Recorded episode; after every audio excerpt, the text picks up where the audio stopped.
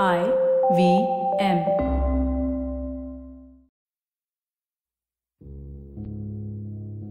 हाय मेरा नाम रागिनी कुमार है और मुझे लिखना बहुत पसंद है। और थोड़ा एक्स्ट्रा सोचना भी। बस, इन दोनों को एक साथ मिलाकर मैं कविताएँ लिखती हूँ। आज़ादी।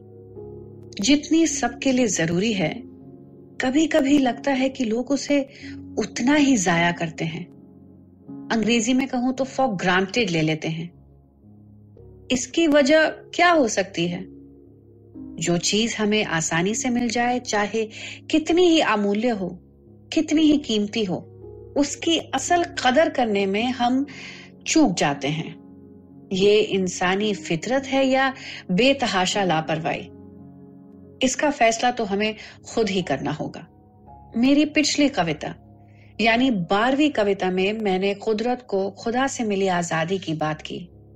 बहती हवा, अंबर में उड़ते पंछी, झूमते हुए पेड़, इन सब के बसर में कोई ना कोई सीख ज़रूर छुपी है।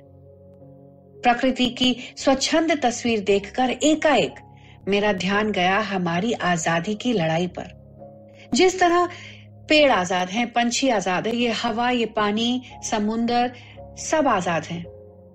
हमारा देश भी आज आज़ाद है। और इसी सोच से मैं पीछे गई आज़ादी की लड़ाई पर कि एक समय था जब हमारा देश आज़ाद नहीं था। इन पेड़ों की तरह, इन हवाओं की तरह हम भारतीय आज़ाद नहीं थे। कैसा समय रहा होगा वो?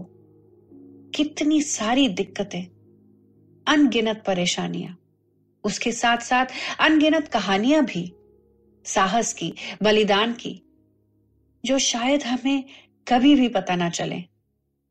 बस ये सोचते सोचते मैंने लिख डाली अपनी अगली कविता। नया सिक्का। वो बचपन था, हम छोटे थे। हर बात मनवाने को रोते थे। बाबा डांटते, पर माँ मुस्कुराती और हाथ में मिलते खोटे सिक्के थे। सिक्कों की खनक से ही खेला था। कभी खरीदना, कभी बेचना। बचपन में तो बस यही पेशा था। फिर कुछ उम्र बड़ी कुछ समझ। अब खोटा नहीं, मोटा सिक्का था। भारी जेब में अब आगे बढ़ने का सपना था। जोश नया था, नई जवानी थी। कुछ कर दिखाने की हमने भी ठानी थी। माँ के लिए गुलाबी साड़ी और बाबूजी को खनक सुनाने की। मुश्किल था पैसा कमाना। जमाने को भी था हमें आजमाना, पर हम डटे रहे पक्के इरादे से। सिक्कों को चमकाने की हमारी जिद भी आसमानी थी। सिक्का चमका, सुनहरा हुआ, सुनहरी चमक से चमकी हर सांस थी। ना वक्त थमा, ना हम। सिक्के का नशा चढ़ा परचम। माँ बाबा ने कहा, ठहर जाओ, हम नहीं रुके। अंग्रेज़ों ने कहा, दौलत हमें दो, हम नहीं झुके।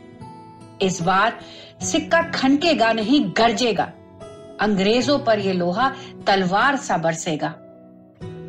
गद्दी छोड़ो, वरना हम नहीं छोड़ेंगे। आज़ादी को हिंदुस्तान कितने अरसा तरसा था। अब बस हुआ, हम सिक्कों को तिरंगा रंग देंगे। जो भी कीमत चुकानी हो, हम माँ को बिकने ना देंगे। हज़ारों काली रातों के बाद वो सुर्ख सुबह आई। शबे सुनसान को रोशन करने वो रोशनी आई। जहाँ नया सूरज नए सपने लेकर आया था। खुली हवा में आज़ादी का पैगाम लहराया था। गुलामी का काला साया अब बीत गया।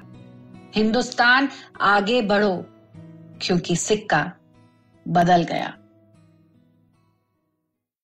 जिन हिंदुस्तानियों की पूरी ज़िंदगी गुलामी के साय में बीती होगी, उनके लिए आज़ादी कितनी अहम सबसे कीमती चीज़ होगी। उनका सपना सच हुआ होगा।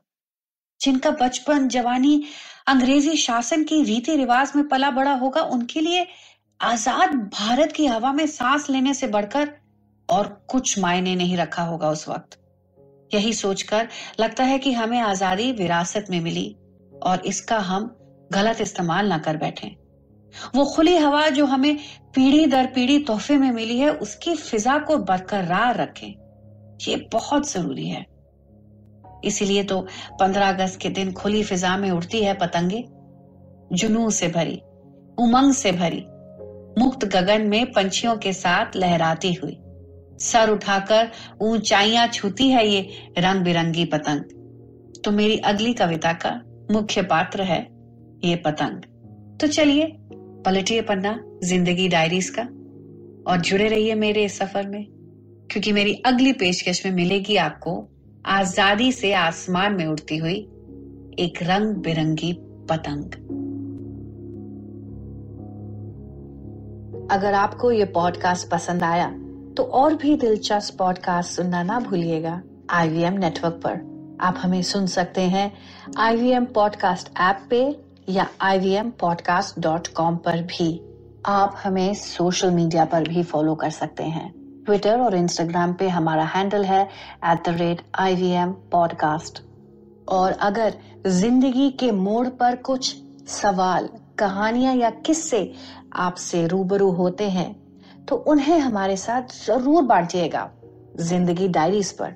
मैं ट्विटर और इंस्टाग्राम पर इनका बेसब्री से इंतज़ार करूँगी। आप मेरे साथ जुड़ सकते हैं मेरे हैंडल के ज़रिए जो है at the rate Kumar Ragini with single R